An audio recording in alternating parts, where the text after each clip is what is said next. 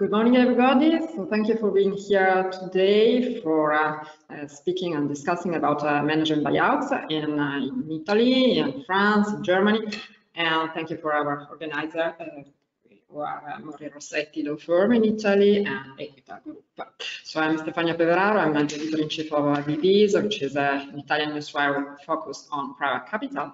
And um, actually, we, we, are speaking today about managing buyout uh, because in Italy uh, we, we have sort of a gap. We are lacking uh, with respect to France and Germany, where MBOs are growing at a high pace and it's a consolidated practice.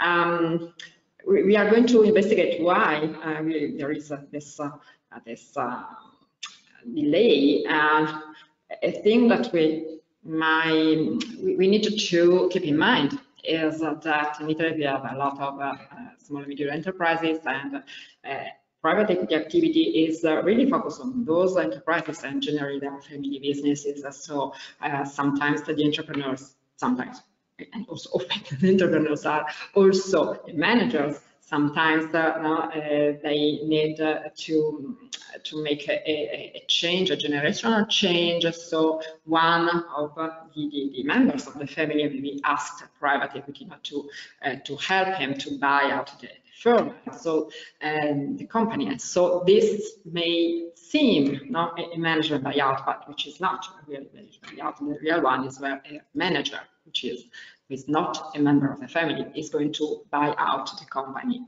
with the help of a private equity. So um, we need to understand, okay, why we see some some of these uh, transactions, but they are not very, uh, they're, they're still not so many. And uh, we are uh, we are going to to to discuss about this topic with a good uh, panel of, of uh, experts now from uh, law firms and from the investment banking sector. Um, so this, that's it. And um, I would like to ask to Stefano Mori, who's in charge of Mori Rossetti and is a very expert, a good expert of this, uh, this matter, if he wants to add something before we start our discussion.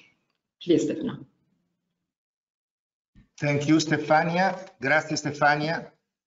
Uh, come, come diciamo, ospite, diciamo ospitante questo incontro, uh, alcune velocissime note prima di cominciare. Intanto la lingua, eh, ci siamo molto interrogati su quale lingua usare. Stefania ha introdotto in inglese, giustamente, però data la schiacciante maggioranza di partecipanti italiani, alla fine, pur essendo tutti in possesso di inglese decente, abbiamo deciso che almeno gli italiani parlino in italiano per due motivi. Primo, perché questo dà più intimità e più forza al nostro eh, parlare e secondo perché abbiamo comunque tutti i flyers in inglese per cui diciamo ci scuseranno gli ospiti internazionali ma possono poi accedere alla documentazione che è in inglese. Il senso di questo incontro per noi di Mori Rossetti è gettare un sasso nello stagno, nello stagno italiano e eh, diciamo presentare questa stranezza che è il management che si fa acquirente dell'azienda eh, del suo socio di maggioranza, normalmente un fondo o una famiglia. È una prospettiva tutta diversa rispetto a quella tradizionale del, del, del, del, fondo che acquista dal padrone, che rimane nella società maggioranza e minoranza, che poi può fare vari ulteriori passaggi. Qui stiamo proprio parlando del manager che va dal proprietario e gli dice io voglio comprare la tua società, ho in mente un'idea, ho in mente un piano e troverò chi mi dà i soldi. Quindi è una grande valorizzazione di quel capitale che è unico e che è irripetibile, che è il capitale umano. E questo è il senso di questo incontro.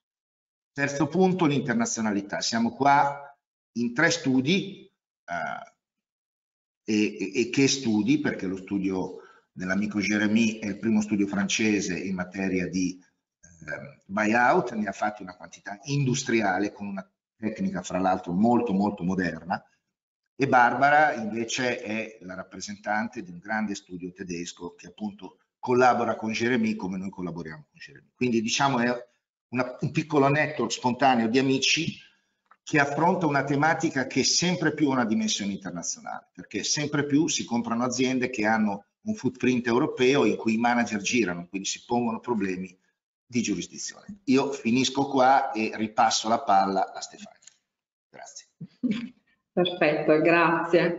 Allora, iniziamo il nostro giro di tavola con, con Simone Rivera, che è Managing Director Deputy Head of Investment Banking di uh, Equita, con proprio responsabilità corporate in M&A, a cui appunto chiediamo di fare un quadro insomma, del, del mercato italiano del, del management buyout e eh, capire anche poi tutto questo qual è il ruolo poi della, della banca di investimento. Prego Simone. Grazie Stefania, buongiorno a tutti, grazie eh, per, per l'invito a partecipare a questo interessante webinar. Cerco di condividere una breve presentazione con qualche, qualche slide a supporto.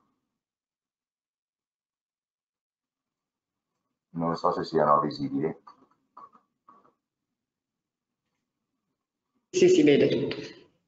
Perfetto, grazie. Ma una, una breve premessa prima di, di raccontare eh, la mia prospettiva come, come banca d'affari in, in, termini di eh, gestione di processi di management buyout. Scusate la uh, nozione scolastica, però per management buyout si intende appunto in senso stretto l'acquisizione del controllo dell'azienda da parte del management.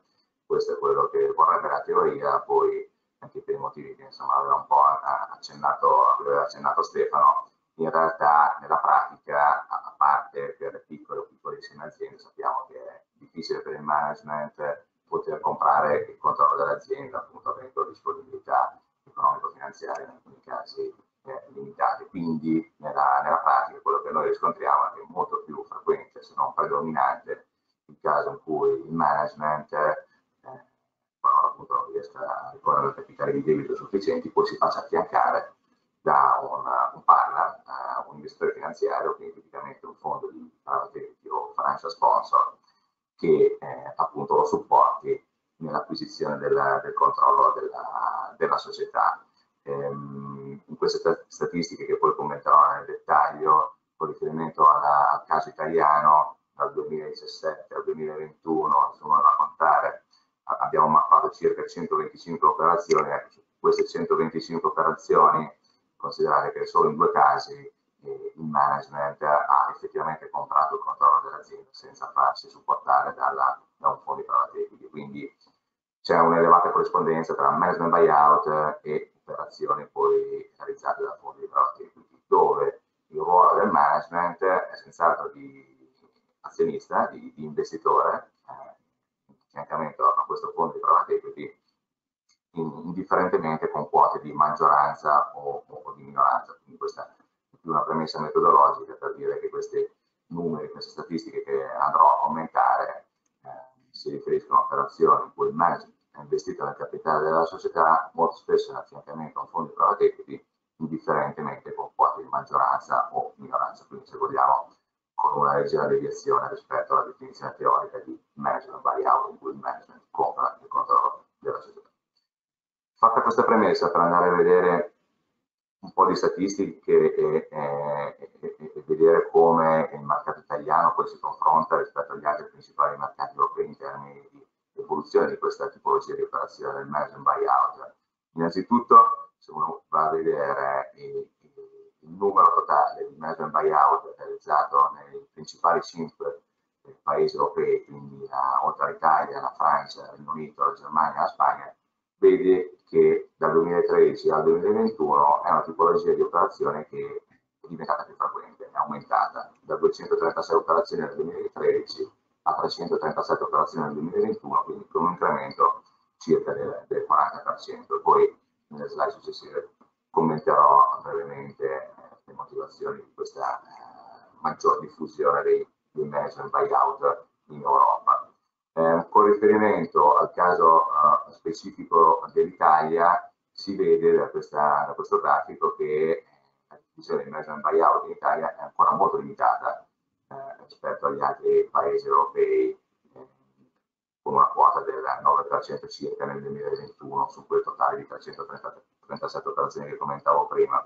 I principali eh, mercati europei per le operazioni di management buyout sono gran misura la Francia e eh, il Regno Unito. Sono i paesi più rilevanti, però se vogliamo, in particolare il Regno Unito, sono anche quelli più maturi, quindi con tassi di crescita eh, più bassi rispetto alla media del, del mercato europeo. Um, L'Italia è una quantità di mercato ancora piccolo, quantomeno è un mercato, il numero di operazioni management buyout, in elevata crescita, per quanto piccolo, comunque il numero di queste operazioni è triplicato da 11 nel 2013 a 31 nel, nel 2021. Quindi insomma, vogliamo credere che sia una tipologia di operazione che, che stia prendendo piede. Detto questo, con riferimento alle motivazioni di, questo, di questa evoluzione, l'ho detto prima, c'è un'elevata corrispondenza tra management buyout e attività di, di private equity, dove si vince in, in questa slide, eh, si evince che c'è questa elevata correlazione tra l'attività di investimento da parte dei fondi di private equity e appunto l'evoluzione del numero di operazioni di, di management buyout.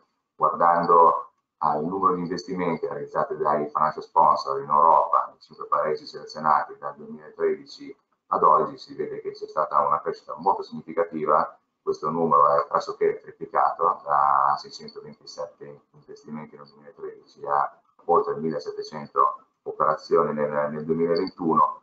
Penso che le ragioni di questa crescita del mercato del private equity in Europa sia in larga misura eh, legata alla, alla, riduzione dei tassi di interesse che abbiamo riscontrato in questo uh, decennio, uh, ma questi nove anni che, che, stiamo commentando. La riduzione dei tassi di interesse, eh, che vuol dire disponibilità di risorse di debito a minor costo, incentiva le operazioni di leverage buyout da parte dei fondi di private equity e vuol dire anche una maggior convenienza relativa dell'investimento nell'asset class private equity che è stata effettivamente una tipologia di investimento che eh, si è diffusa molto, molto rapidamente soprattutto negli ultimi anni proprio perché essendosi pressoché zerati i tassi di interesse c'è stato questo spostamento dei flussi di capitali sul, sull'equity anziché sul, uh, sul, uh, sul, debito. Anche qui in termini eh, comparativi tra i diversi paesi si evince di nuovo che eh, la Francia e il Regno Unito sono i maggiori mercati europei ehm, in termini appunto di diffusione delle operazioni di, di private equity e, eh, e, si evince anche che la Germania è un, il paese probabilmente eh, in, in, maggior, in maggior crescita, poi magari su questo penso che, che Barbara avrà modo di commentare le motivazioni per cui eh, in Germania il mercato del private equity si sta diffondendo così, così velocemente. Chiudo dicendo che eh, l'Italia ha, ha, un peso dell'attività di private equity rispetto al mercato europeo del tutto coerente con quello che dicevo prima in termini di diffusione di management buyout, quindi con uh, una percentuale del, del 10% che si confronta con, con il 9% che, che commentavo prima. Quindi anche qui elevata corrispondenza tra la diffusione private equity in Italia con la, eh, la diffusione di operazioni di management buyout. Quali sono le motivazioni per cui questa, ci sono queste differenze nella diffusione del private equity in diversi paesi europei? Penso che da queste statistiche in termini di numero di operatori di private equity, quindi di financial sponsor, e due di disponibilità di capitali di questi financial sponsor, cioè cosiddetto dry powder, nei, nei, diversi, nei, diversi, paesi si evince in modo molto chiaro, in modo molto grafico, che l'Italia è eh, a pari merito con, con, la Spagna ultima tra i cinque paesi appunto in termini di numerosità di fondi di private equity e, e, e di disponibilità di capitali di, di, fondi di private equity. È ultima e con dimensioni pari circa la metà del mercato francese che se vogliamo un po', un po sorprende eh, in termini, in termini comparativi, considerate le dimensioni dei mercati, il mercato italiano e il mercato francese. Anche qui penso che poi gli amici e colleghi Jeremy, Elodie e magari Stefano possano raccontare su quali sono le motivazioni per cui il private equity in Italia è meno diffuso rispetto agli altri paesi, in particolare rispetto alla Francia. Penso che una buona parte di queste, di queste ragioni sia anche di carattere fiscale, che insomma sappiamo che storicamente ci sono state delle differenze che hanno incentivato, favorito lo sviluppo del private equity all'estero rispetto a quanto non sia stato, non sia stato in Italia. Per quanto mi riguarda, prescindendo quindi da queste considerazioni di carattere industriale, di carattere scusate, fiscale piuttosto che, che legale, se guardo al, al, tessuto industriale del mercato italiano, diceva prima, prima Stefania in apertura, si, lo sappiamo, però anche da, queste, eh, da, questi grafici si vede in modo molto, molto chiaro che l'Italia, il paese che si è confrontato agli altri quattro, è caratterizzato dal maggior numero di imprese, eh, circa 3.600 imprese nel, nel 2019, secondo nostre elaborazioni, che è il maggior numero rispetto tutti gli altri paesi, però dall'altro lato se uno va a affrontare il PIL dell'Italia con la numerosità appunto del tessuto imprenditoriale si evince che la dimensione media delle nostre aziende è, è la più piccola in Europa. Questo secondo me fa sì che l'interesse da parte dei fondi di private equity per, per il nostro mercato sia probabilmente più limitato rispetto a quanto non avviene appunto per il mercato francese, Regno Unito e, soprattutto la Germania, dove si vede che questo rapporto tra il, il numero di aziende è, è, molto elevato. Quindi penso che sia anche questa una delle motivazioni per cui il mercato del private equity in Germania si stia diffondendo così, così velocemente. Questo con, queste sono un po' le mie considerazioni sulla diffusione del, dei management buyout in Italia. Poi non so se magari poteva valere la pena spendere due parole anche su eh, la mia prospettiva come investment bank eh, in termini di che cosa facciamo eh, tipicamente nell'ambito dell'operazione di, di, management buyout. Um, noi come financial advisor penso che nell'ambito di un management buyout ci troviamo tipicamente ad affrontare in più rispetto a un tipico mandato di, di vendita che eseguiamo per imprenditori o fondi di private equity legati appunto alla peculiarità del ruolo del management che oltre ad essere tale è anche di fatto acquirente e, e quindi investitore. E questo genera una serie di delicatezze, diciamo così, che devono essere gestite tagliate dal, dal financial advisor e insomma, nella mia esperienza ho avuto occasione e modo di confrontarmi in, in, diversi, in, diversi, casi con questo tipo di, di situazioni. Quello che ho imparato, quello che ho preso è che in questi casi il financial advisor in particolare deve essere bravo a fare quattro cose. La prima è supportare il management nella ricerca del partner finanziario giusto. In un caso di vendita to cure, uh, quello che noi facciamo è andare a cercare il miglior offerente in termini di capacità di pagare il maggior prezzo possibile. Quindi tipicamente andiamo a contattare il maggior numero possibile, possibile di, di eh, acquirenti, di compratori, molto spesso di financial sponsor. Nel caso di un management buyout invece abbiamo riscontrato che eh, il financial sponsor deve avere delle caratteristiche molto precise in termini di eh, affinità culturale, ad esempio con il management, piuttosto che competenze industriali o eh, capacità di supportare l'azienda anche tramite acquisizioni all'estero, tipicamente è uno dei, dei, requisiti che il management chiede. Una serie di, di requisiti tali per cui effettivamente il numero di soggetti eh, papabili eh, ad agire come possibile financial sponsor e partner finanziario del management si restringe molto. Tipicamente nella mia esperienza arriviamo a contattare non più di 5 o 6 fondi di private equity che poi sono invitati a partecipare a questo processo. Quindi questa è una prima area di attività eh, che deve essere attentamente calibrata dal financial advisor nell'ambito di un management buyout, la ricerca del partner giusto.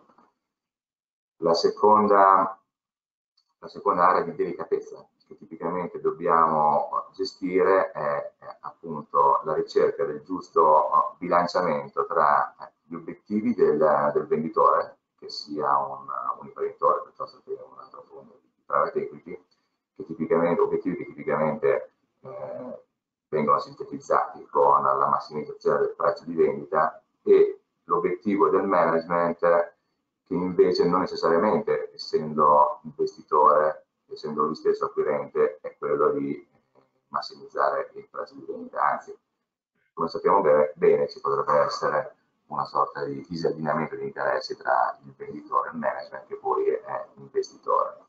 In questo caso quello che noi come financial advisor facciamo per provare a risolvere o a ridurre il più possibile questo disallineamento di interessi tra il venditore e il management è ehm, costruire un meccanismo di incentivi per il management, incentivi che poi verranno corrisposti dal, dal fondo di private equity che supporta il management, questo management buyout, tale da eh, appunto eh, rendere anche per il management il, uh, il prezzo desiderato dall'azionista venditore comunque a un prezzo di, di, soddisfazione. Quindi questo Management Incentive Plan è una tipica attività del financial advisor che serve appunto per cercare di gestire questo disegno di interesse tra venditore e management nell'ambito di un uh, management buyout.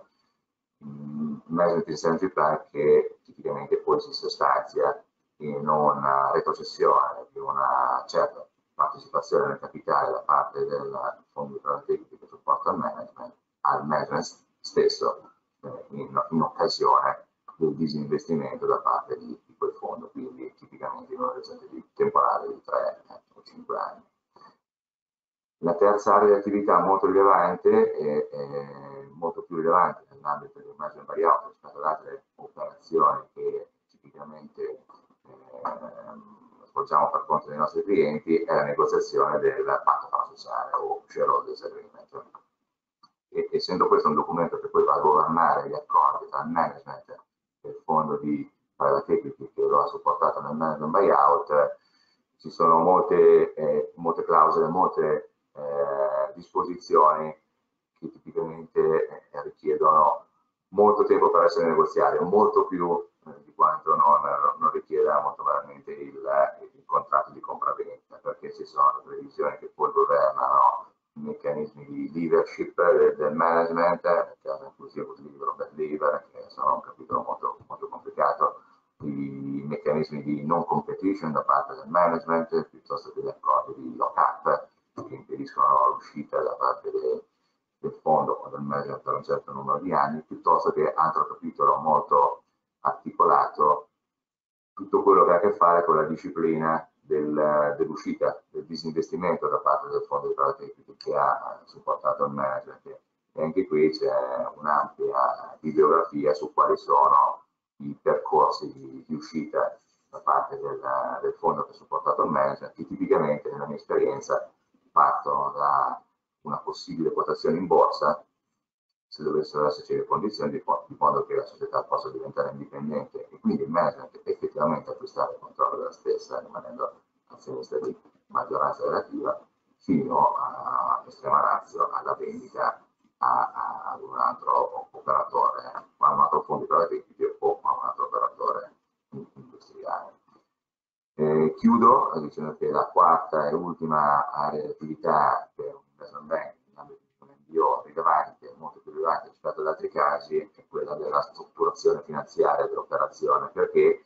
Perché, lo dicevo prima, tipicamente il management deve contemperare due eh, esigenze. La prima è quella di avere le risorse finanziarie eh, o comunque la possibilità per aumentare la propria partecipazione nella società. E a tal fine, alle volte abbiamo assistito a casi in cui magari l'azienda stessa financial management per acquistare una partecipazione maggiore piuttosto che aumentare l'indebitamento dell'azienda di modo tale che a parità di risorse il management possa acquistare una partecipazione superiore. Dall'altro lato, molto spesso però il management mi dice che vuole comunque preservare la flessibilità finanziaria dell'azienda per eh, continuare a farla crescere magari anche tramite acquisizioni o, comunque un piano di investimenti definito. Quindi anche qui c'è una sorta di trade-off eh, che dobbiamo gestire tra eh, la necessità del management di aumentare la propria partecipazione in azienda, normalmente indebitando, e dall'altro, dall'altro lato mantenere la flessibilità finanziaria della stessa. Quindi è un'area di attività particolarmente delicata per quanto ci riguarda, ci richiede, richiede più tempo rispetto a quanto non, non facciamo in operazione che non veda il coinvolgimento del, del management tra, tra gli attivi. Penso che queste quattro siano un po' le aree di attività peculiari di un investment banking nell'ambito di faccio sbagliato. Benissimo, grazie, grazie Simone. So thank you to Simone Rivera for this picture about the Italian biosector and also for having raised some of the issues that we are going to uh, to address now in the discussion. Um, first of all, uh, the, uh, the, potential conflict of interest between uh, the managers and the owner or the owners of the company uh, that may be an entrepreneur or already a private equity fund. So uh, the, lawyers are, are called to, are expected to, uh, to, to answer and, solve these, these conflicts in order to, to, um, to, to, to, simplify and help this kind of transactions to be, to be closed. So um, let's focus now on the difference in, uh, in making MBOs uh, in uh, different countries. So we have here um, I, I told you before, uh, uh, Jeremy and uh, Jeremy Josserin, who is the founding partner of Josserin um, Audouard, a leading family in, in Paris, and um, the associate uh, Elodie Cavazza, and uh, so we can ask them uh, directly what is um, from their point of view as the, the, the law firm is very is very uh, well known in, in structuring MBOs in France. So which is the uh, their idea on how um, it's better to structure an MBO and uh, which are um, so the, the, legal implications. This is in general, and then we are going to be in, in France. So please. Yes, thank you very much, Stefania. Um, first of all, uh, I would like to start with two remarks. Uh, first of all, MBO transactions are now a very common uh, kind of transactions in France. It started in, uh, in the mid 90s. And so now the structuring of this kind of transaction is very commoditized. Second uh, remark is that the way to structure MBOs in France uh, is driven by two considerations, but I guess it's the same everywhere. The first one is the economical, economic agreement between the parties, investors, managers, lenders. And the second, of course, is uh, uh, the tax rules that are applicable in the, in the relevant country. We'll speak about this uh, issue later. So regarding uh, the economic agreement between the, uh, the investor and the managers, which is called, that's the famous management package, uh, it is based on two kind of investments. The first one, which is called the pari passu, uh, is dedicated to uh, align the interest between uh, the, the, the, managers and the, investors. And the second type of investments are dedicated to incentivizing the, managers. It's called the sweet equity or the ratchet. I let Elodie uh, speak about this. Yes, thank you. So we can structure the investment of the management with different mechanisms. Keep in mind that in practice, we first negotiate with the sponsor the expected return for the management, depending on the performance of the company upon exit. So first, financial discussion. And then when we have an agreement on the figures, we determine what type of legal and tax mechanism will enable us to match such economic agreement. Generally, we, we use a combination of pari passu investment with sweat equity and ratchet shares. So pari passu investment is pretty simple. A portion of the management investment is made in the same tools, so generally ordin ordinary shares and fixed rate instruments, and according to the same proportion as the sponsor. Consequently, upon exit, the management and the sponsor will get the exact same return on their investment. This is a safe part of the investment of the management, but with no over incentive of the management, I would say, if the company performs well. The tools used to provide the management with an incentive are the sweat equity. Sweat equity is basically an over allotment of ordinary shares in favor of the managers compared to the pari passu investment. And the ratchet mechanism. These tools enable to decorrelate value creation among the investors, so among the sponsor and the manager, from the amount initially invested, depending to the sponsor return on investment. If a certain performance level is reached, then the overall return on investment of the management will be higher than the one of the sponsor. There is what we call a retrocession of the capital gain for the management. On the contrary, if such performance level is not reached, the overall return on, the, on investment for the management will be lower than the one of the sponsor. So higher risk for the management in case of underperformance. So how this level of performance is measured? Basically, through the money multiple or the internal return rate made by the sponsor.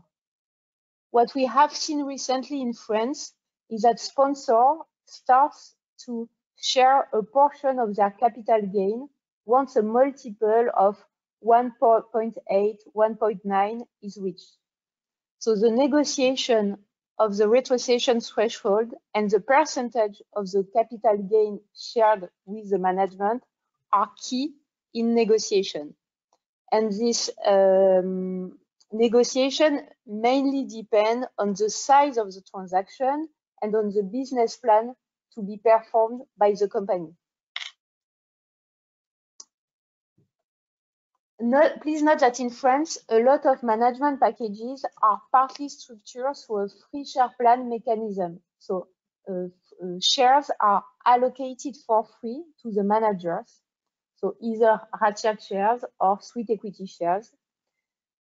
The financial risk taken by the management is then lower.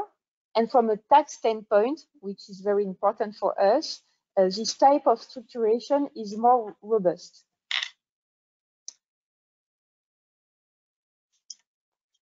One key point to be very cautious about when negotiating a management package is the anti-dilution. Basically, what rules will apply when the group need an equity inje injection during the deal? To avoid dilution for the manager, management, it is necessary to ensure that the capital increase is made at market value, market value at the time of capital increase, it's important that the sponsor subscribe to the same category of securities than the one at closing and in the same proportion, and that the management maintain his right to subscribe as well.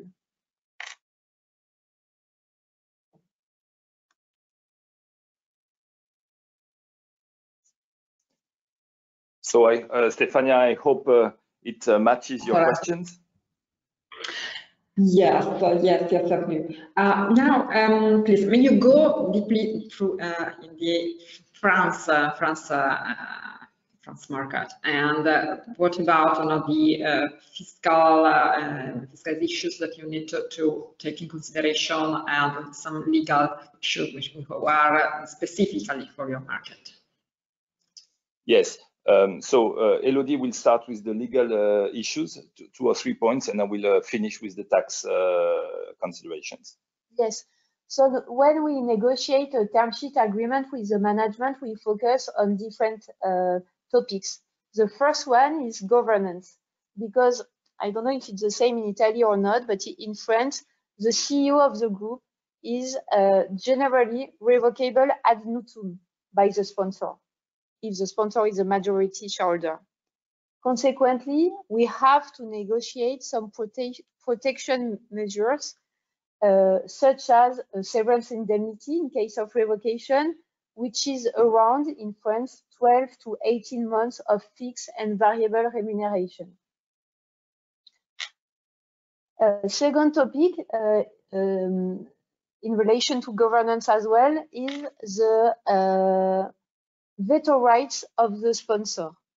as maj majority or minority shareholder to get a control over the business, the sponsor will always require that certain decision get its prior authorization before being implement, implemented by the CEO. So the list of this decision has to be negotiated to ensure that the day-to-day -day management of the company is not polluted by uh, this uh, decision and that on the contrary that the sponsor benefits from the adequate level of control. On top of that, sponsor will always ask for some financial uh, reporting like monthly accounts, cash position, in order to get regularly financial data of the group. What we negotiate as well is collective liquidity because an investment fund is going to invest in a company to uh, for a period of let's say three to, to five years. And it's important for the sponsor that he, he will be the one to determine the timing of the exit, the one to appoint the investment bank, and globally to lead the exit process. At the end of this process, uh, the sponsor will select the bidder and will be able to force the management to sell its shares to the buyer. If the buyer is an investment fund, he will require that the management invest alongside uh, him in the new transaction. So it's not compulsory for the management to invest in the new transaction, but generally is like a condition precedent. And we negotiate the amount to be invested in the new transaction, which is generally about 50% uh, of the net proceeds. Yes, and what is very important to understand is uh, this uh, notion of net proceeds. It means, of course, uh, net of taxes, uh, and maybe uh, you you have the same uh, situation in your country, but in France there is a lot of reassessment on, on, the gains realized by the by the managers. So we have to also to take into account the potential risk to determine this this 50%. Maybe to finalize on these uh, legal issues, the individual liquidity. The individual liquidity is um, uh, it is due to the fact that uh, the investors do not want that the managers who are no longer working in the in the group uh, to keep some shares of, of, the group because of course they don't uh, they don't want that uh, this incentive can go to some people who are not uh, contributing to, to the value creation so this individual liquidity is structured through put and call options that can be that can be used in case of departure of the manager in the past, in France, we had, like everywhere in Europe, I guess, uh, the difference between good, medium, and bad leavers. Uh, so depending on the reason why the, the, the manager is leaving the group. Uh, but now uh, we no longer use this distinction because of uh, tax tax issues, and I will explain I, I will explain that going through the next uh, item. So as regards uh, tax issues, uh, there is two main tax issues uh, in this kind of uh, structuring. The, the, first one is what is the tax treatment of the gain that can be realized by the by the managers uh, in the in the course of the of the LBO. Uh, of course, everywhere in the world, I guess the the tax regime of capital gain is more interesting, is lower than the the tax regime of a salaried income. for sure, it's the case in France there is a, a, huge difference. And on top of that, in France, we also have the issue of the social security charges that are not capped, uh, contrary to a lot of countries. So the recharacterization of the gain can be can be very uh, very painful. That's why uh, Elodie explained uh, before that uh, now we are using uh, these regulated instruments for the ratchet, which are called free share plans, uh, unfortunately, these uh, these uh, share, these schemes, free share plans, are not available all the time because there is some limitations. And in this situation, we have to go through um, all the other kind of instruments. And all the I will not go through, all the, the, the, the, characteristics of the of the of the other instruments. But what is very critical is the shareholder agreement that has to be uh, drafted properly. And the second main issue for, for, for, for as far as tax is uh, concerned regarding the managers is the reinvestment. So we said that the, the managers have very often to reinvest in the new LBO. Uh, and uh, the question is, do we have to pay taxes on this reinvestment? Uh, in France, when you are uh, uh, an individual, the, the, contribution of shares is automatically considered as non, not taxable. You will pay the taxes when you sell the shares in the future. It is more difficult if you invest through a company because you need to, uh, you have to, to, to gather some conditions to match some conditions to benefit from the rollover uh, when you invest through a company. So these are the, the, the main issues. Uh, I hope, Stefania, we, we answered to, to, to your question. So thank you, thank you very much. So, okay, we understand that the taxes are always the very big issues everywhere. uh, so now, uh, uh, in Italy. So let's uh, see what's going on instead in, in Germany with Barbara Koch-Schulze. Uh, she's a lawyer and tax advisor and partner of uh, um, Collard, who is a, a leading German firm uh, with a special focus on uh, on managers uh, and uh, employees and shareholding. So uh, what's the the point there? we, we have have seen that the issues are on capital gain, on reinvestment. So what's going on there, please? Yeah, thank you, Stefania. Um, yes, my uh, so the, the in, in general, the terms of a management investment in Germany are quite similar to what you have just seen from Jeremy and Elodie in France. So there is a common standard, let's say, for the kind of product of management investment to be advised on. And um, so I would like, first of all, to focus a bit more on, on the structure of, of management investment, which I would like to show you soon. Let's start here. So this is, um, so you can see my, my slide, I hope. Um, so this is a typical structure which is quite similar to um, to what we see also maybe in, in France, whereby in France you might have a different uh, situation. So we also have in Germany the investment of the management in a, let's say, in a, in a hold co, so in a holding company uh, where the private equity investor invests into, into the target company. And um, this, uh, the, the capital of holdco here is, as, as described by Jeremy and Elodie, is split into these ordinary shares and preference shares or fixed interest um, uh, shares. So that's, that's the situation where we uh, have a, a, sweet equity construction.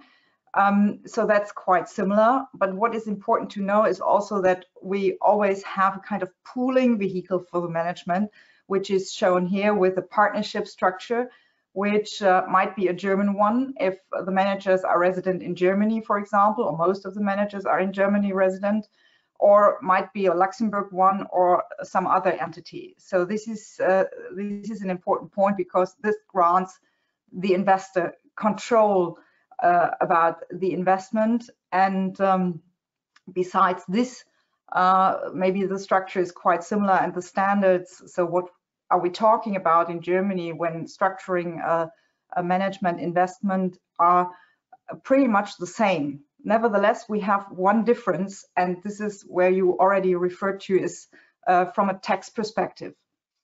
Um, as, as, as maybe in, in most of the countries, we also have in Germany a different tax rate between investment income and salary income. So this slide just gives you a, a, brief overview. Please do not go in too much into detail here. So we have a flat tax on investment income of around 25% plus some some additions.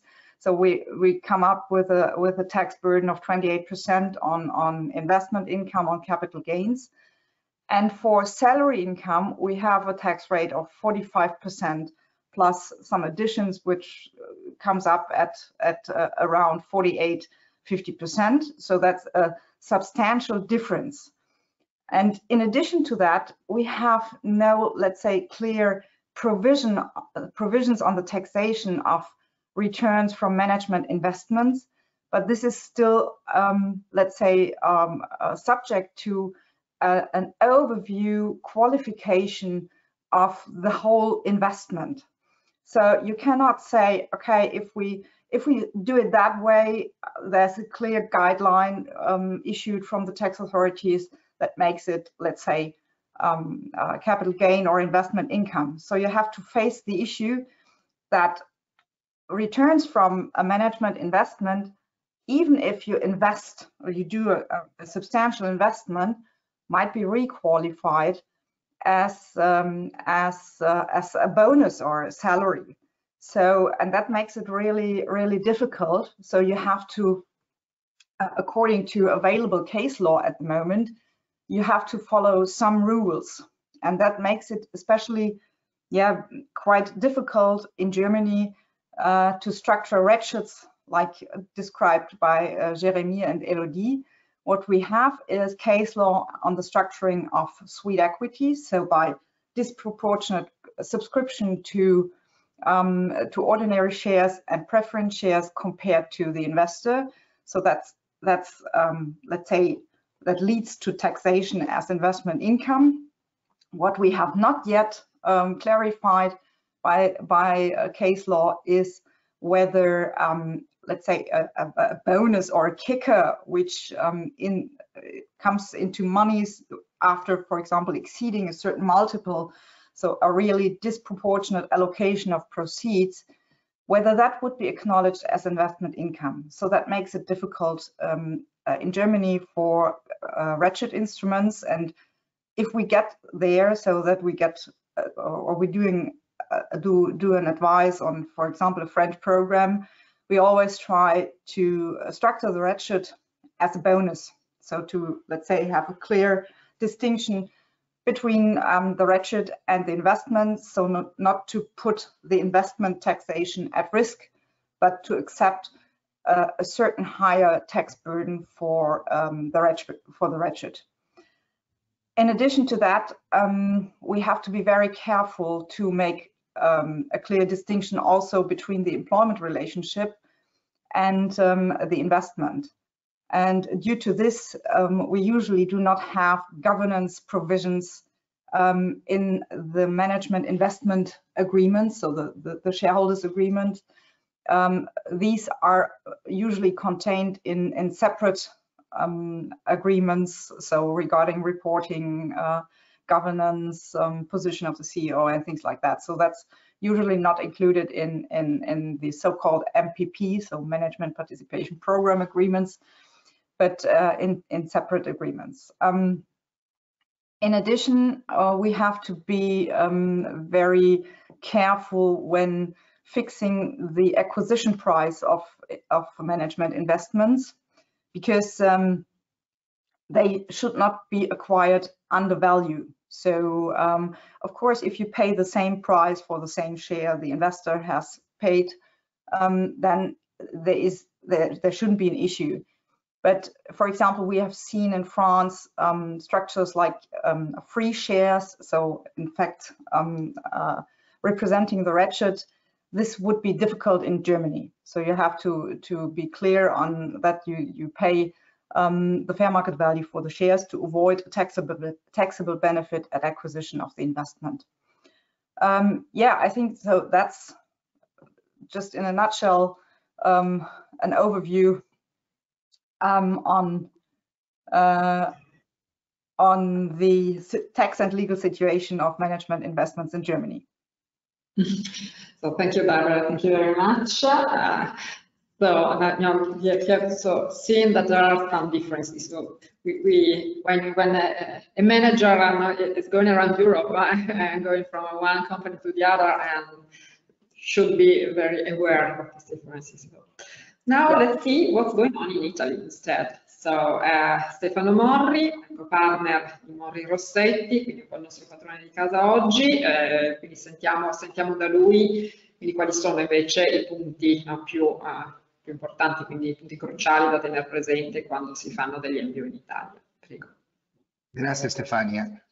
E allora, scusate, ma sì. allora il, ehm, il ehm, problema in Italia è come negli altri paesi, cioè la distinzione tra ruolo di manager e ruolo di investitore, perché qui abbiamo, come abbiamo detto, questa doppia figura, cioè il manager non è solo un manager, non è oggetto di un'operazione, ma è soggetto di un'operazione, è co-investitore insieme allo sponsor. Anzi, come abbiamo sentito forse da Jeremy, talvolta prende lui l'iniziativa eh, ed è lui l'elemento prezioso che dice adesso te la organizzo io l'operazione di uscita.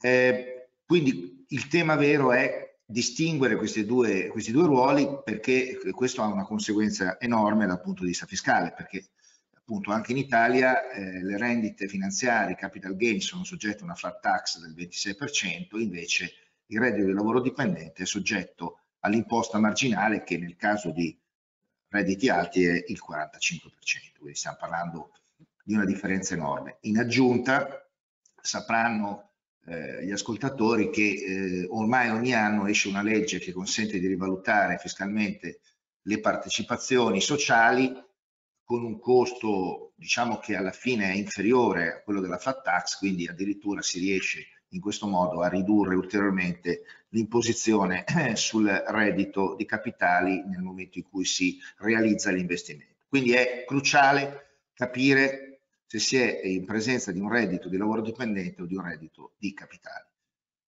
Qui il problema è posto eh, dalla disciplina eh, in materia di redditi di lavoro dipendente, che è una disciplina fortemente attrattiva, cioè il, il, reddito di lavoro dipendente è un reddito onnicomprensivo. Tutto ciò che in qualche modo è connesso al rapporto di lavoro viene attratto a questa nozione. Questo rende tutto estremamente complesso. Um, per capire mh, un po' meglio la questione applicandola al caso specifico, devo ritornare, perdonatemi, sui concetti che ha espresso Jeremy, cioè sui due schemi tipici di operazione di MBO, eh, quello basato sulla suite equity e quello basato sul ratchet. Lo suite equity è quello strumento di investimento che eh, prevede un ritorno che è assimilabile a quello di un prestito fondamentalmente. Um, invece il ratchet si basa su delle azioni privilegiate, cioè al management viene data un'azione che ha sotto certe condizioni un rendimento eh, speciale. Um, nel modello di suite equity normalmente il management viene vestito, acquista azioni che hanno lo stesso regime diciamo quantomeno patrimoniale, delle azioni del fondo. Um, facendo un esempio, la, la società eh, eh, che eh, diciamo sta al vertice della catena eh, de, dell'operazione emette azioni A, che sono azioni ordinarie che vengono sottoscritte in varia quota sia dal management che dal fondo. Il fondo però mette un'altra cosa, mette lo sweet equity, cioè mette un finanziamento o qualcosa che assomiglia a un finanziamento, poi gli strumenti possono essere più vari, che può essere fruttifero o infruttifero. Per esempio, faccio, faccio tre esempi, però permettono di capire bene. Uh, investimento di 100, 99 vengono messi dallo sponsor e uno viene messo dal management. Di questi 99, 90 sono in forma di mezzanino, un mezzanino mettiamo che rende l'8% e 9 sotto, sotto forma di equity, azioni A. Il management mette 1 sotto forma di azioni A.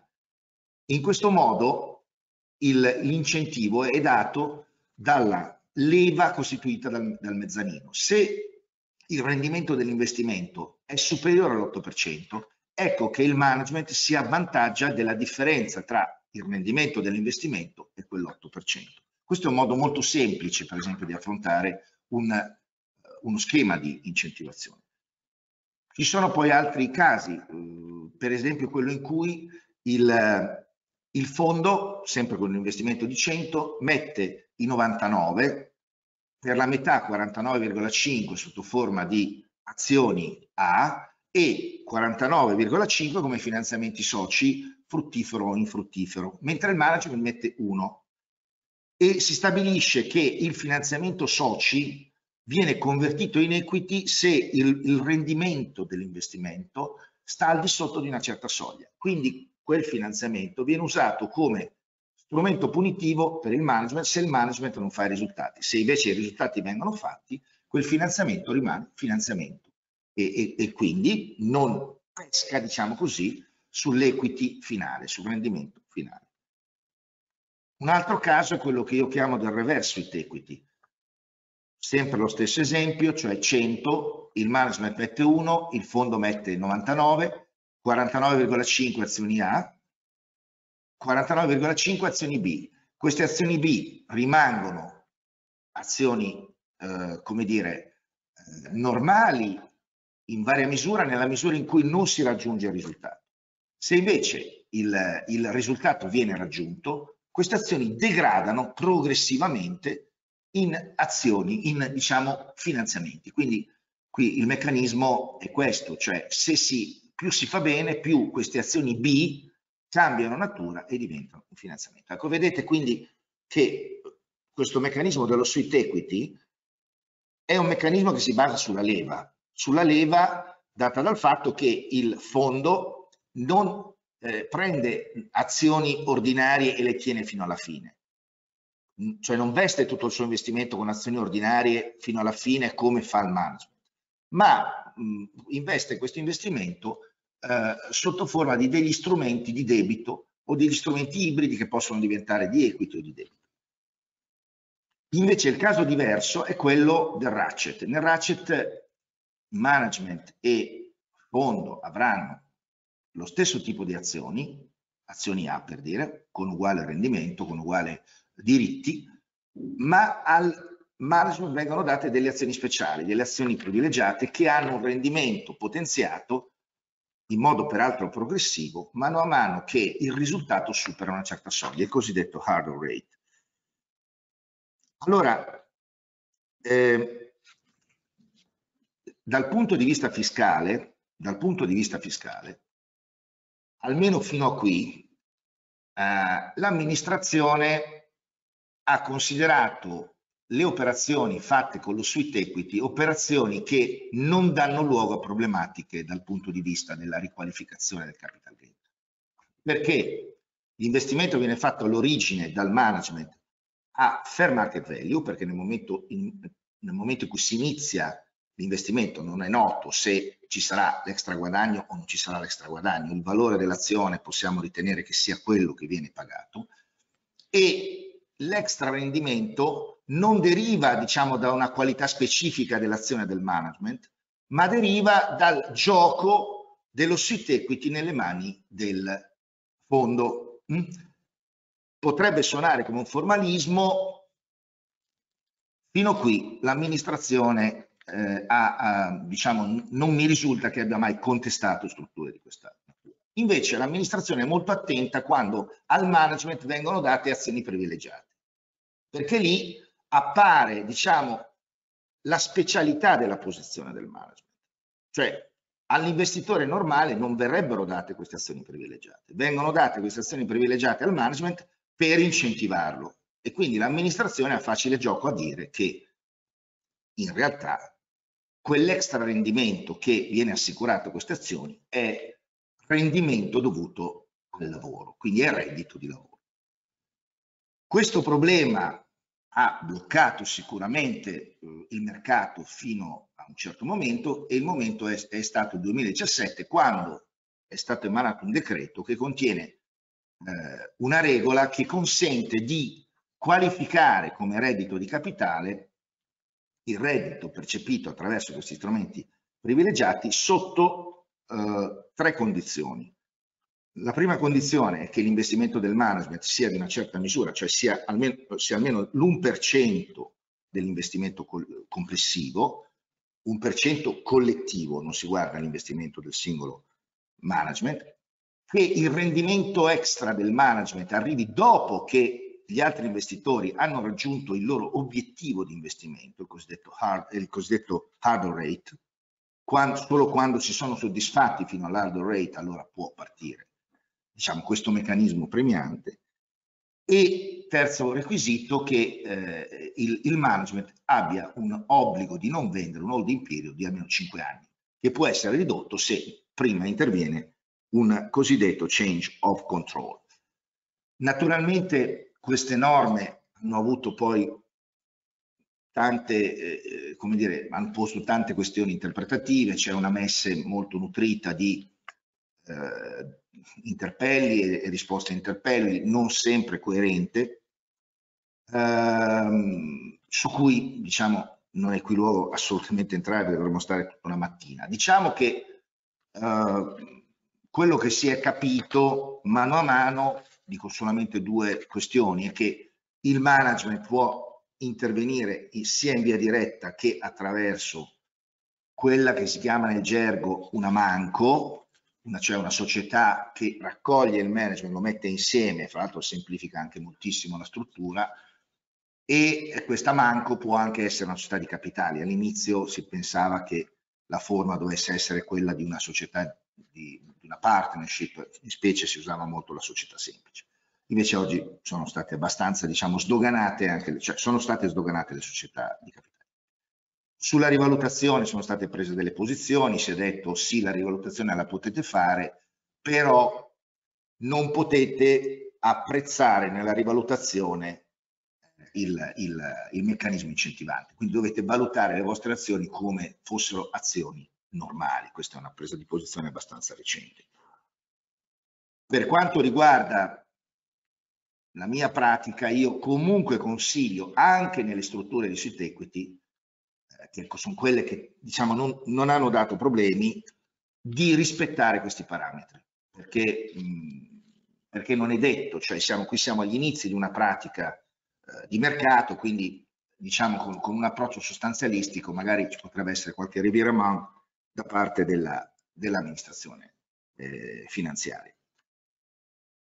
Ultimo punto che voglio dire è quello eh, relativo ai rapporti internazionali. Cioè, sempre di più si fanno operazioni transfrontaliere, sempre di più si comprano società che hanno un footprint internazionale, in cui quindi il manager che fa parte del gruppo eh, di coloro che hanno preso l'iniziativa nell'MBO vengono chiamati a, ad andare all'estero.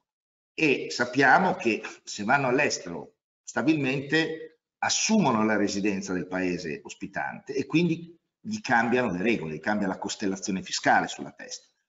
Quindi qui il problema del coordinamento, il problema diciamo della creazione delle strutture che siano multigiurisdizionali è piuttosto rilevante, cioè, soprattutto con le, grandi, con le grandi aziende. Abbiamo sentito adesso da Jeremy che in Francia il conferimento delle azioni nel secondo passaggio, nel rollover, non è fiscalmente rilevante, invece in Italia lo è, quindi noi ci siamo trovati per esempio con manager che hanno fatto il conferimento in Francia e, non, e purtroppo eh, non, non, sapevano neanche che quello fosse un, un fenomeno eh, tassabile. Quindi diciamo il lavoro sulla creazione di delle strutture che possano reggere a eh, i movimenti del, delle, delle, persone all'interno, almeno dell'Unione Europea, per esempio, eh, il lavoro è appena cominciato e sono contento che oggi insomma ne stiamo facendo uh, un piccolo pezzettino. Grazie. Benissimo, grazie allora anche a, a, Stefano Morri e quindi abbiamo capito che insomma eh, non è soltanto importante insomma, negoziare i termini delle transazioni ma per i manager insomma, la, la, consulenza a questo punto legale e fiscale è, è vitale perché può cambiare effettivamente poi tutti, tutti poi i numeri no, del, del, rendimento alla fine di queste, di queste operazioni. Mm, però adesso passiamo a due testimonianze, quindi sentiamo poi da chi le ha vissute davvero eh, come funzionano queste, appunto, queste, queste transazioni. Allora, abbiamo eh, prima di tutto con noi Giancarlo Senatore. Giancarlo Senatore è CEO di eh, Intellera eh, Consulting, che è sostanzialmente il carve out di quello che era l'attività di consulenza pubblica amministrazione e agli servizi sanitari pubblici di BWC Italia e eh, questa operazione è stata promossa insomma, dal, dal management appunto guidata poi da, da Giancarlo Senatore, che eh, si è appunto staccato da, da PwC l'anno scorso e ha quindi costituito con il supporto poi di una private equity, che in questo caso è un private equity svizzero che è Gelus Capital, eh, ha costituito quindi questa nuova società e quindi è partito con questa, con questa avventura e, eh, e, quindi vogliamo sentire insomma da, da lui eh, come, eh, diciamo, come è avvenuto, diciamo, innanzitutto il lo stacco, quindi distacco da PwC, quindi come vi è venuta l'idea e come avete diciamo, negoziato le condizioni di, eh, di, di, uscita e dall'altra parte lo stesso, quindi come avete, vi siete rapportati con il fondo, quindi eh, su che basi eh, anche fiscali, visto che, visto che è il tema, il tema cruciale, avete eh, strutturato l'operazione. Prego. Buongiorno a tutti, eh, grazie, spero mi sentiate. Sì, bene. Grazie per, per eh, offrirmi questa opportunità che in qualche modo considero una doppia opportunità, nel senso che prima di tutto eh, raccontare in breve eh, la storia di Intellera Consulting, che come dire, per ora si rivela una storia di successo, almeno a un anno dall'operazione, di successo in termini di risultati di mercato di successo in termini di tenuta complessiva. Mm, si, vi sintetizzo il concetto, poi potremmo entrare nel dettaglio magari nel proseguo della conversazione. La seconda opportunità è stata invece è un po', la chiamerei più di uh, uh, refresh di alcune categorie, che sono quelle che abbiamo attraversato nel corso di questo webinar, sui meccanismi e, sui, e sulla, sulla struttura generale delle operazioni di MBO è stato, come l'avvocato Mori conosce bene, un processo che è partito con la loro assistenza, con l'assistenza dello studio Mori Rossetti, e devo dire, eh, non per eh, cartazze benevolenze, ma come dato oggettivo, senza i quali, senza il supporto, non saremmo riusciti ad arrivare a una formula, chiamiamola così, conveniente per tutti, cioè il ruolo dei, delle varie forme di eh, consulenza, sussidio, supporto, comunque lo si voglia chiamare, è cruciale nel qualificare e nell'identificare una cointeressenza che permette a queste operazioni di poter essere chiuse con successo. Mi spiego meglio, l'esercizio più complicato, e nel nostro caso è ancora più complicato per due elementi che racconterò di qui a poco, l'esercizio più complicato però consiste nella identificazione dell'elemento di cointeressenza che permette poi a tutti gli attori di trovare una, come nelle migliori negoziazioni, una formula che riesca a soddisfare eh, eh, eh le aspettative e le eh, prospettive anche di crescita futura. Perché dicevo che nel caso di Intellera Consulting eh, eh, ci sono due caratteristiche, due peculiarità che mi piace sottolineare perché appunto per qualche verso non sono state citate negli schemi generali che abbiamo raccontato finora, ma sono sicuramente elementi di cui tener conto ove mai ci dovessero essere, eh, come potenzialmente può succedere alla luce anche dei, dei grandi sommovimenti del mondo della consulenza a livello internazionale, vari passaggi di cui si è fatto cenno nella stampa, di cui avrete sicuramente letto, i, i, i big four che si liberano del consulting piuttosto che procedono a una eh, proposizione diversa. È successo nel giro di un anno anche in PwC che due pezzi siano stati resi disponibili sul mercato e sono, sono andati velocemente a buon fine. Diciamo, in un momento del genere, per servizi di consulenza, le peculiarità, dicevo, sono due. La prima, stiamo ragionando fondamentalmente di un people business e il people business ha delle sue peculiarità, cioè non ha evidentemente capannoni, macchinari o processi industriali, può avvalersi o può essere considerato per alcuni termini di intellectual property, ma fondamentalmente non, non ci sono gli asset tipici di valutazione finanziaria. E questa è una peculiarità perché mette il management veramente al centro dell'operazione. Il secondo termine, poi se volete possiamo eh, dettagliare anche le caratteristiche del primo e del secondo richiamando a tutte le categorie dei, che i colleghi e chi mi ha preceduto ha, ha, fatto, ha fatto già riferimento. Secondo termine che nel nostro caso si veniva fuori da come l'abbiamo definito in termini eh, come dire, gentili da un golden cage. Eh, essere parte di un network come PwC per molti di, di, di, di noi, in particolar modo per molti dei soci che erano soci già in PwC, voleva dire accettare una sfida probabilmente eh, di tipo non solo economico-finanziario ma anche professionale, laddove l'economico-finanziario poteva essere già soddisfatto dalla condizione di soci dentro una Big Four, che naturalmente non è esattamente una situazione disagiata, senza voler dettagliare. eh, ma che però è sicuramente una sfida professionale perché si aggiunge a un livello di impegno che non si è mai, su cui non si è mai eh, venuti meno un elemento di professionalità e di imprenditorialità che tipicamente non è presente nella stessa misura di tutti, proprio perché appunto un contesto come una Big Four tende un po' a schiacciare alcune velleità individuali in nome del fatto che si è in una condizione di collaborazione più aperta e più strutturata. Non so se riesco a rendere questa, questa eh, peculiarità, però sono questi i termini con i quali la nostra esperienza, che ripeto, a un anno data, eh, si rivela un'esperienza, eh, un'esperienza di successo, eh, ha connotato lo sforzo e l'impegno non solo da parte nostra come management nel dover consolidare meglio la squadra e essere pronti al passaggio, ma anche da parte di chi come eh, consulenti esterni ci ha aiutati nell'individuare la giusta risposta ai vari bisogni. Il meccanismo prevalente diciamo, di riconoscimento che tutti abbiamo accettato di sposare, devo dire, eh, dopo il primo sforzo culturale di comprensione ha eh, assegnato diciamo, forse una svolta nel nostro, nella nostra comprensione di quale potesse essere il ritorno per noi che, ci, che, che affrontavamo una, una, sfida di questo genere è stato quello dell'Agit.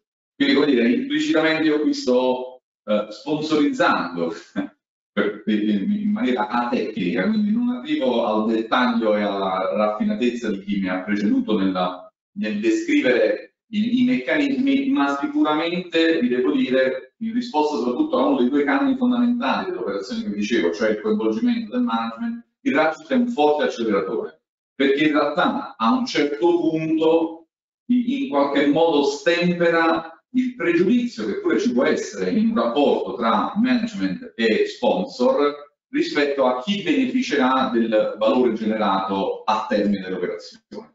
Questo meccanismo in realtà lo attenua e anzi incoraggia il management ad accelerare il raggiungimento di alcune soglie perché a quel punto il passare quelle soglie significa in termini eh, concreti eh, eh, eh accelerare il ritorno economico per, per, il management molto più di quanto non sia stato, non sia stato previsto all'origine. Questi secondo me sono i canoni e i termini che, ripeto, connotano operazioni di questo genere e nel nostro caso in chiave positiva l'esperienza di Internet Consulting. È chiaro che a queste luci si associano anche delle, eh, delle ombre legate naturalmente a uno, meccanismi di apprendimento da parte del management, alcune abitudini tipiche del vecchio, del vecchio assetto organizzativo in realtà vanno abbandonate proprio perché nel nuovo impianto c'è una componente diffusa di imprenditorialità che va consolidata fortemente. Siamo a tutti gli effetti partner di un fondo di private equity e non dipendenti di questo fondo e quindi in questo senso l'equilibrio, benché nelle, nelle, proporzioni di investimento dovute, nel senso che c'è sicuramente una prevalenza degli, del, del, del main shareholder, ma c'è anche un'attenzione maggiore all'influenza che i singoli possono eh, e hanno eh, nella, nella, nel, in termini di impatto sul, sul mercato specifico. Questo aspetto va gestito e, e mi fermo, salvo poi eventuali temi di approfondimento, devo dire se dovessi fare una sintesi essenziale di quest'anno di transizione, questo è stato l'aspetto su cui forse da un punto di vista del ruolo, dal punto di vista del mio ruolo in questa operazione, è stato forse l'aspetto più faticoso, perché è chiaro che come tutte le trasformazioni, anche in, culturali interne, il people business è connotato dalla, dal, dal tratto di umanità che, che chiaramente dire, nel nostro webinar sembra un po' dissonante, ma nel, perché appunto stiamo ragionando di dinamiche finanziarie, ma nei, nei fatti è quello che permette poi di far funzionare le cose far succedere le cose al meglio delle condizioni. Questo è un po' l'estrema sintesi, spero di non essere andato oltre i sei minuti che mi avevate eh, dedicato, sono disponibile comunque se avete domande o curiosità ad approfondire qualcuno degli aspetti che ho citato. Benissimo, no, grazie. No, ecco una cosa, eh, lei ha sottolineato all'inizio il fatto che evidentemente no, Intellera è una, una, società che ha, cioè l'asset di questa società appunto siete voi manager sostanzialmente, non know-how delle persone e quindi poi questo fatto cruciale è quello che no, poi ha, ha guidato poi evidentemente poi le trattative. Ecco, ma eh, secondo lei fosse stata una società diversa, ci sarebbe stato qualcosa di profondamente diverso nelle condizioni che avete negoziato? Beh, allora, se dovessi, mh, mm, come dire, eh, come, posso immaginare, non essendo una società diversa, quindi posso però eh, analizzare la realtà per differenza, se vogliamo dirla in questo modo, e eh, alcune attenzioni e cautele che noi abbiamo dovuto mettere in campo per permettere questa transizione nel modo più smooth possibile, perché è chiaro che il focus principale di tutti era non facciamo in modo che il business, che in questo momento è un uh, booming, sta scoppiando nel mondo pubblico eh, italiano ed europeo, che, che, è il nostro mercato di riferimento, eh, non subisse nessun impatto delle indecisioni piuttosto che delle eh, anche qualche volta eh, incertezze in termini di scenario futuro, cioè il, il, il pensiero che può eh, indebolire un'azione di questo genere, una transizione di questo genere, per quando fossimo tutti abbastanza determinati, è ma se cambia lo scenario, cioè non prevedevamo la guerra in Ucraina, tanto per fare un esempio, no? che per ora non ha nessun impatto, ma nel medio periodo se dovesse continuare, secondo me avrà qualche impatto. Allora, pensieri di questo genere si riescono ad ammortizzare molto meglio in un contesto più ampio come poteva essere PwC per intenderci, laddove invece una società che ha 80 milioni di, di, di fatturato di, di chiusura quest'anno, chiudiamo giugno, abbiamo chiuso giugno, e, una, una, e circa, 800 dipendenti, circa 800 dipendenti potrebbe come dire, essere un'area di rischio. Allora, sanare il dubbio e coinvolgere e committare le persone al fatto che in ogni caso la diversificazione del portafoglio, l'anticiclicità del tipo di mercato pubblico, la prospettiva anche di allargarsi in chiave internazionale, stiamo naturalmente procedendo e di qui a poco avremo un paio di acquisizioni sul piano internazionale, amplifica e amplia diciamo, la possibilità di tenere rispetto alle prospettive future. È peculiare quindi in questo senso rispetto a un banalizzando un sistema produttivo standard di, eh, di, di, di dire, una, una, piccola e media impresa del nord-est eh, italiano, in qualche modo gli asset garantiscono molto di più un private in quel contesto lì di quanto non lo possono garantire nel nostro contesto. Quindi il livello di rischio o la volontà di rischiare da parte del fondo deve essere eh, maggiore in un contesto come il nostro. Questa secondo me è la peculiarità. Il nostro fondo, che peraltro qui faccio un, un velocissimo accenno un passaggio che, che mi sono appuntato nella, nelle conversazioni precedenti. Ah, noi abbiamo ragionato giustamente nell'organizzazione di questo webinar, avete ragionato giustamente connotando nazionalmente gli ambiti di, di, applicazione ed è giusto perché ancora probabilmente aspetti fiscali e aspetti legali ci impongono una, una diversità e una differenziazione per, per paese. Nel nostro caso siamo in mezzo a uno scenario anomalo, non anomalo, ma decisamente europeo, cioè fondo che ha caratteristiche anglo-svizzere, risiede in Svizzera, ha il suo portafoglio di riferimento in, in, UK, ma in realtà una sede ufficiale e, e tutta la struttura eh, societaria di gruppo di Lussemburgo so, e ha il business in Italia. Quindi, come dire, siamo in, in un quacervo di legislazioni e di, e di, regimi fiscali dove quello che è sicuramente una complessità può diventare un'opportunità nel momento in cui si riesce a trovare una formula che sia di beneficio per tutti. Questo è l'altro aspetto che secondo me in qualche modo anticipa uno scenario, tendo a pensare, futuro, cioè il mercato italiano può essere molto interessante anche per servizi come i nostri, nella misura in cui facciamo questo salto, spingiamo questo salto europeo che permette di aprire veramente.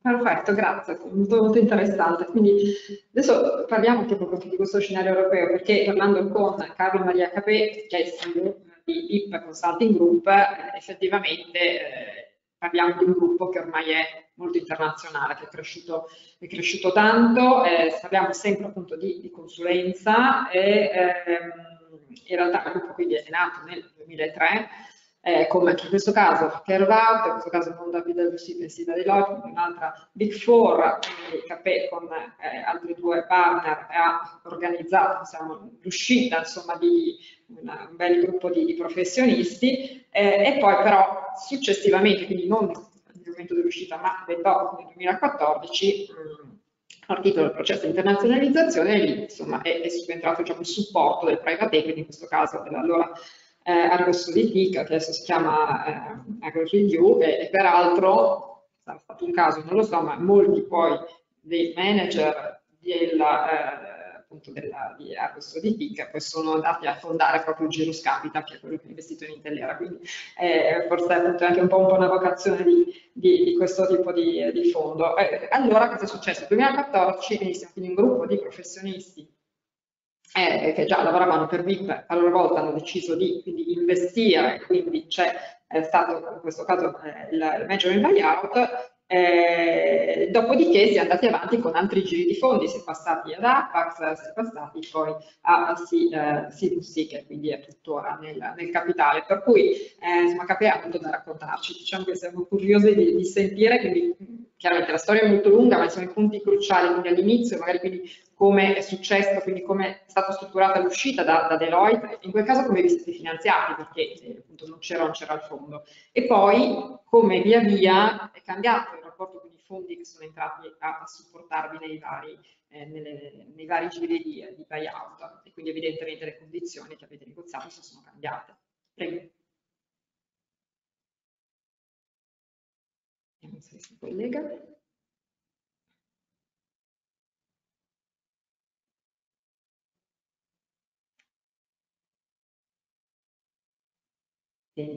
non è collegato. Chiedo alla regia di aiutarci.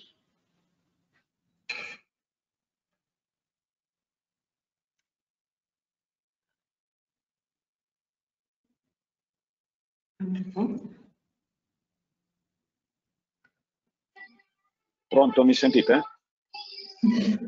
Adesso sì. Mi sentite? Ok, mi vedete anche? No. Non mi vedete? Io no. Eh, non so come si...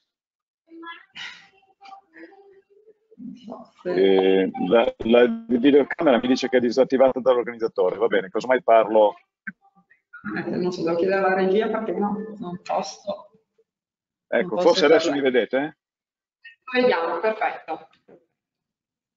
Perfetto, scusatemi tanto, ma sono in condizioni un po' estreme. Eh, eh, grazie Stefania, buongiorno a tutti. Eh, ciao Giancarlo e ciao Stefano. Ehm, eh, se mi sentite bene, io parto e vi racconto che l'uscita da, da, Deloitte è stata fatta senza bisogno di alcun fondo.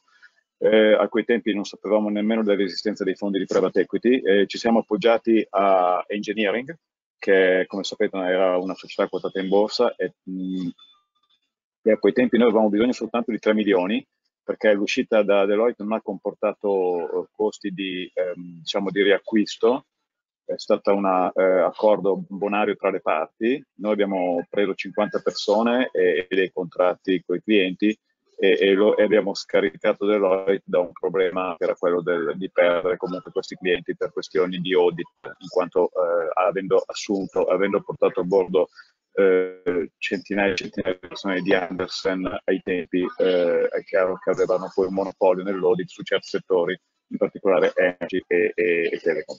Quindi noi avevamo bisogno di 3 milioni di circolante, questi 3 milioni le banche non ce le davano perché eh, era appena stato purtroppo, eh, era appena fallito Andersen, che era una società che faceva il nostro montiere e Deloitte aveva appena avuto grossi con Parmalat e noi venivamo proprio da, da Deloitte, quindi nessuna banca di noi pensavamo, pensavano saremmo falliti il giorno dopo, siamo riusciti grazie al nostro presidente Nino Bianco che conosceva molto bene i soci di engineering ad avere credibilità presso di loro, loro ci hanno fatto una fiduzione, siamo partiti e, e, e loro il 51% della nostra eh, società. Eh, dopodiché, eh, dopodiché, noi ce la siamo eh, ricomprata dopo quattro anni, eh, anche qui senza bisogno di fondi, eh, ma facendo semplicemente un, un, un, prestito bancario e mettendo dentro i nostri soldi personali.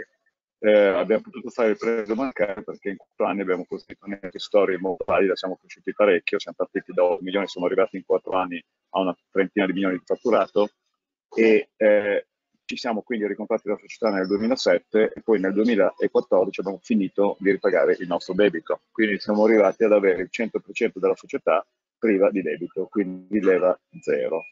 A questo punto eh, però uno dice, beh allora perché non si prende avanti a lavorare come, come pure partnership, eh, visto che le società di persone sono delle, delle partnership? Eh, non abbiamo fatto questo perché eh, volevamo fare l'espansione eh, internazionale e volevamo anche comprare società digitali perché avevamo già iniziato il nostro processo di innovazione e volevamo, avevamo messo gli occhi su società e avevamo bisogno di eh, un fondo perché con il fondo avremmo avuto eh, un brand, cioè noi, noi, non eravamo conosciuti nel mondo chiaramente e quindi avremmo, non avremmo potuto comprare società il nostro brand, avevamo bisogno di dare un'idea di solidità finanziaria anche se noi eravamo solidi, ma diciamo, e poi volevamo accesso al debito, nel senso che avevamo già avuto, fatto fatica ad avere il debito dieci anni, sette anni prima e, e, e, a ripagarlo e non ce la sentivamo di rifare un'operazione di quel tipo, mentre con un fondo avremmo avuto più accesso al debito. Quindi abbiamo avuto il fondo Argos, abbiamo fatto un accordo con il fondo Argos che a quei tempi è stato il primo a credere nelle società di persone, non c'erano fondi di private equity che investivano in società di persone, abbiamo cercato a lungo, abbiamo avuto advisor di tutti i tipi, abbiamo pensato anche alla borsa, all'AIM, alla fine il fondo con, con Arts che, che, ci credeva è stata la scelta eh, migliore. E eh, abbiamo però chiesto solo equity, non volevamo debito, noi in quei tempi pensavamo che il debito fosse una, un veleno e quindi abbiamo fatto 100% equity, Argos è entrato al 40% con un bond convertibile per poter avere il 60% al momento dell'uscita, noi quindi abbiamo avuto comunque la maggioranza per 4 anni e eh, tutta equity. Eh, a un certo punto poi abbiamo fatto il secondo eh, giro, sempre, siamo sempre cresciuti, era, eravamo già d'accordo che Argo sarebbe uscito dopo quattro anni, siamo entrati con Apax, a France abbiamo fatto una gara, eh, Apax France è entrata con il debito, eh, abbiamo come dire, acconsentito a questa idea di entrare con una piccola leva, un 1,5, un 2 per, perché pensavamo che eh, abbiamo compreso che questo ci poteva come dire, consentire a noi di avere un piccolo effetto, eh, diciamo, leva. No? Come diceva prima Stefano, eh, il management alla fine riveste un po' di meno alla stessa quota di prima e magari eh, capitalizza qualcosa. E in questo modo noi eh, con Apax, eh, che ha un nome molto importante, abbiamo potuto fare delle acquisizioni molto importanti, cioè una società italiana che acquista una società inglese, la ritengo una società inglese grande, delle prime insomma di 400 persone, presenti in Inghilterra e in America, la ritengo un'operazione piuttosto piuttosto rilevante. E, eh, e, questo è stato fatto grazie alla, alla, presenza di un marchio, di un socio eh, sicuramente importante, eh, però direi dal punto di vista del, delle cose di cui parlavamo prima, cioè del supporto del fondo a, al management in termini finanziari, la uh, utilità di Apax e di Argos è sempre stata nell'accesso ai fondi eh, bancari. Cioè con Argos abbiamo comprato con, con, piccoli loan che si sono estinti rapidamente, con Apax invece abbiamo aumentato un po' la leva nel momento dell'acquisto della società inglese, sempre con loan tradizionali e leva che poi si è subito abbassata, nel senso che quando poi Apax è uscito avevamo una leva di 1,5 eh, perché naturalmente con la crescita nostra e della società acquisita abbiamo immediatamente assorbito eh, il, la leva. Eh, il, vero, il, vero, supporto del fondo è arrivato con CVC, il vero supporto nei termini che dicevamo prima. Noi abbiamo fatto una gara dove hanno partecipato otto fondi molto grossi, Alpha 2K, CVC, Sinvent, Permira, Carlyle, eccetera, e tutti sono sbizzarriti con gli strumenti, no? dalla script equity alla, alla alle azioni eh, privilegiate, cioè tutti strumenti che ci avrebbero aiutato a fare che cosa? A fare un'operazione che credo che anche Giancarlo prima o fare, cioè un'operazione di ribilanciamento, cioè tutte le società di persone, penso anche agli studi di avvocati come siete voi, arrivati a un certo punto i giovani dicono scusi ma io ho l'1%, i, i, i, vecchi hanno il 10%, perché eh, rimarrà così tutta la vita la situazione, non, non, ci sto, perché io più cresco, più ho clienti, più valgo e alla fine valgo magari anche come, come il vecchio. Quindi ci vuole un ribilanciamento. Quindi noi cercavamo nella gara, proprio come messo, eh, chi, chi, di più è bravo ad aiutarci a ribilanciare. E quindi eh, alla fine eh, tutti questi strumenti che in alcuni casi il management usa per entrare in, per poter avere la maggioranza oppure semplicemente per riuscire ad avere delle quote di una società di cui prima era manager, noi li abbiamo usati per ribilanciare. Cioè i soci anziani hanno eh, di fatto non hanno ceduto quote, hanno solo venduto al momento della vendita, ma i soci giovani hanno eh, o, avrebbero usato eh, diversi strumenti, con i diversi fondi che ci hanno fatto le proposte, o strumenti di sui tecnici, o strumenti addirittura di debito, eh, di fondi di debito, eh, che ci danno una grande garanzia perché il fondo di debito che entra con fondo equity e mezzanino insieme, il mezzanino è molto flessibile perché è erogato dallo stesso fondo, quindi non ha, eh, ha dei rischi naturalmente importanti, ma apparentemente meno perché se il fondo etico eh, riesce a, a, in qualche modo a bilanciare.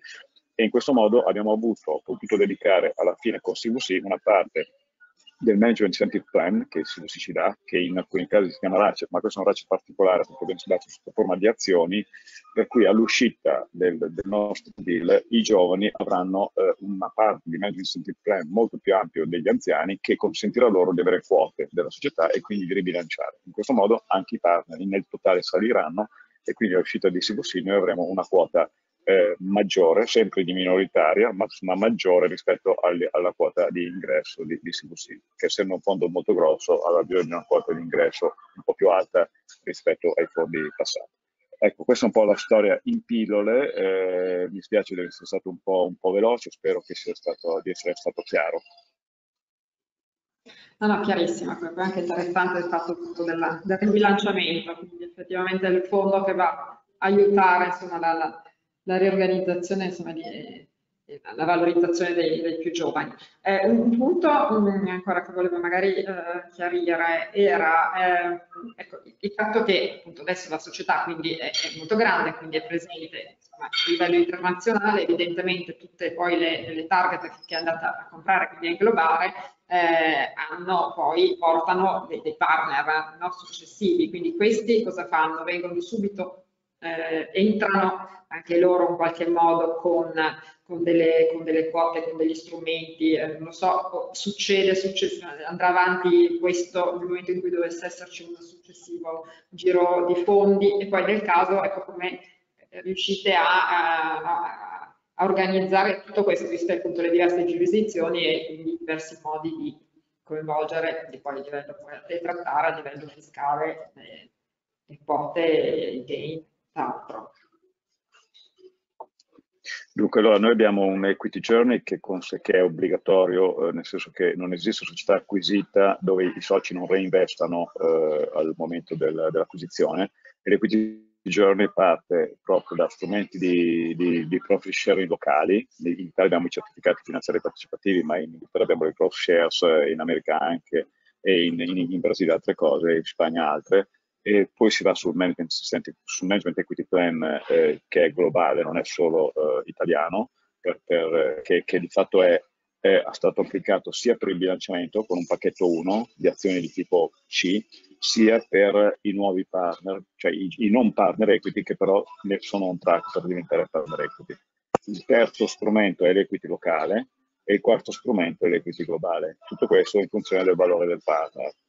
Ehm, questo è molto importante perché poi quando invece una società che usiamo è molto grossa e vogliamo acquisirla per cash e shares, chiediamo ai partner di reinvestire immediatamente sull'equity eh, globale. Eh, l'ultima cosa che volevo dire è che abbiamo fatto un, un, un bond, quindi il Consiglio cambiato totalmente la nostra struttura finanziaria e quindi abbiamo abbandonato i loan bancari tradizionali, abbiamo messo un bond da 275 milioni di euro a ottobre l'anno scorso, ampliato poi di altri 70 due mesi fa durante la guerra ucraina, eh, che ci permette una flessibilità finanziaria estremamente maggiore. Questo sempre grazie al, al fondo, perché senza di loro non avremmo obiettivamente potuto fare. Io vi ringrazio molto, purtroppo vi devo lasciare perché sono a Londra, c'è un cliente che devo entrare tra 5 minuti. Benissimo, grazie, grazie di essersi collegato. Bene, allora direi grazie. che siamo stati per... Grazie, arrivederci. Siamo stati perfettamente nei, nei tempi. Eh, arrivederci, arrivederci. Quindi eh, non so se ci sono mh, dei punti che eh, qualcuno insomma, dei, dei, eh, dei presenti eh, vuole andare a sottolineare di più, quindi eh, Stefano Mori piuttosto che Simone Rivera, oppure eh, possiamo ancora ritornare su qualche, su qualche punto eh, della, che riguarda il mondo Francia-Germania, mm, per esempio, non so, la, eh, era magari una, qualche esempio, visto che abbiamo visto degli esempi no, in Italia eh, da parte di, appunto, di manager che sono stati in prima linea, quindi ce li hanno raccontati, magari possiamo chiedere qualcosa anche ai, ai nostri, ai nostri eh, avvocati specialisti francesi e, e, tedeschi. Quindi prima sento se, se Morio o Rivera volete dire qualcosa oppure faccio una domanda ai, ai nostri avvocati partner. Ecco. Ma se posso, posso, dire una cosa io, eh, devo dire che è abbastanza impressionante la testimonianza di Giancarlo Senatore e dell'ingegner Capè. Cioè stiamo vedendo come questi, queste operazioni creino un nuovo ceto di imprenditori. Eh? Quindi sono dei fattori anche di evoluzione di un sistema nazionale. E, ehm, e fra l'altro introducono in un sistema come il nostro, che come abbiamo visto anche nella slide di Simone eh, Riviera, è molto frazionato, il che non è un male, io non, non, sono, non sono, uno di quelli che dice ah ci vogliono le grandi aziende, cioè, noi abbiamo quello che abbiamo e ringraziamo di averlo, ecco. ma però introducono un elemento di managerialità che è però imprenditiva, quindi è un, è un, è un elemento potenziato che è fantastico, è veramente fantastico. E qui si tratta forse di cominciare a diffondere un'idea, perché io non so quanti oggi facciano gli amministratori delegati di società anche padronali, ma soprattutto gestite da fondi, capiscono che sono loro il fattore scarso il fattore scarso non è il denaro, il fattore scarso è la capacità di gestire l'azienda. E quindi eh, prendono il coraggio di andare dal loro socio e dirgli guarda, permettimi di provare a fare un'operazione, che sarà un'operazione eh, di collaborazione tra me e te, non di conflitto tra me te. No, perché poi la prima reazione del, del socio fondo potrebbe essere quella di dire, beh, allora adesso tu non sei più mio amico, sei mio nemico, sei dall'altra parte del tavolo. Invece non è così, perché come ha spiegato, come è stato spiegato, queste operazioni sono solo apparentemente meno redditizie per chi vende, solo apparentemente, perché il management è, è quello che riesce a valorizzare al massimo grado, siccome l'azienda che vai a comprare tu non la conosci, fai quello che vuoi, ma tanto tu non la conosci, puoi fare tutte le due diligence che vuoi, quindi c'è quell'area quell'incertezza che tu sconti dal prezzo. Invece il management ti permette di chiarificare quell'incertezza, perché poi ci mette anche il suo denaro, rischia di proprio. E quindi non è affatto detto che alla fine il risultato sia peggiore di quello che potresti avere facendo un'asta selvaggio. Quindi si tratta solo di cominciare a praticare questo strumento e che vediamo poi in altre giurisdizioni funziona benissimo. Questa è un po' la sintesi che mi sento di tirare, adesso al di là di aspetti prettamente tecnici che forse abbiamo anche un pochino capito e che ovviamente poi diventano estremamente sofisticati perché un conto è la BIP, un conto è un'azienda magari solo italiana, eh, però poi come mm-hmm. vedete ci si arriva anche un passo alla volta perché c'è anche una grande evoluzione del management. Il management c'è una, una, sorta di, di, di, di ibridazione, di, evoluzione culturale del manager che sta a contatto col fondo è, è fantastico tutto questo. Effettivamente sì, quindi vedremo. Poi appunto come diceva, effettivamente la nostra BIP è voluta dal 2003, è partita e adesso, adesso è un storia legittima che ha, che, ha creato, che ha creato qualcosa che oggi va nel mondo, con una identità, con una, con una, anche con una baldanza che fa abbastanza impressione. Cioè, chi avrebbe mai pensato che vent'anni fa si sarebbe creata la BIP? Chi l'avrebbe mai pensato? Io peraltro conosco benissimo quella storia, conosco proprio perché c'ero. Chi l'avrebbe mai detto? Eppure, eppure c'è, eppure è accaduto. Perché la combinazione tra manager imprenditore, quindi una persona che è tutti i giorni sul pezzo, però con un grande bagaglio culturale, anche di capacità di gestione, no? E fondi, crea questo miracolo che non è, guardi che è diverso dal caso dell'imprenditore che vende l'azienda, rimane dentro, è un'altra cosa. Anche lì è, è tutto molto virtuoso, eh, per carità di Dio, eh? molto virtuoso. Però noi facciamo tanto, come dire, anche la mitologia dell'imprenditore. Giusto, giustissimo, viva gli imprenditori che aprono il loro capitale ai fondi, perché da lì partono storie incredibili. Ma qui stiamo parlando di un altro angolo di, di, di, di visuale, di un'altra opportunità. Sì, adesso poi il manager a quel punto diventa imprenditore, insomma, quindi Ecco. Eh, deve avere già eh, lo spirito, no? Quindi comunque, e idem a quel punto il fondo che quindi scommette ancora di più. Sì, su- su- devo su- anche dire, adesso non voglio, non voglio commentare l'intervento di Giancarlo Senatore, però certe volte ti ci trovi dentro, eh. non è detto che tu in partenza ce l'hai quella- il cosiddetto animal spirit, però poi ti viene subito, ti viene subito, è come nuotare, ti buttano in acqua e impari a nuotare. Bene, speriamo che ci siano un po' di, di manager che ci hanno sentito, che, che quindi vogliono eh, cogliere è anche di fondi, anche di fondi. anche E di non licenziano i manager che vanno lì e gli dicono voglio fare un MBO. Bene, allora, non so, diciamo che eh, i tempi li abbiamo, li abbiamo tenuti. eh, non vorrei tenere troppo appunto la nostra mattinata è stata bella, bella piena. eh, io a questo punto direi che, che abbiamo, abbiamo terminato e magari ci ritroveremo per dei prossimi approfondimenti. Nel frattempo, insomma, grazie, grazie allo studio More Rossetti, grazie a Equita eh, Group per, per aver organizzato eh, la cosa, quindi grazie poi a tutti gli altri nostri relatori e a voi che ci avete ascoltato. Quindi buona giornata a tutti e arrivederci. Grazie, arrivederci.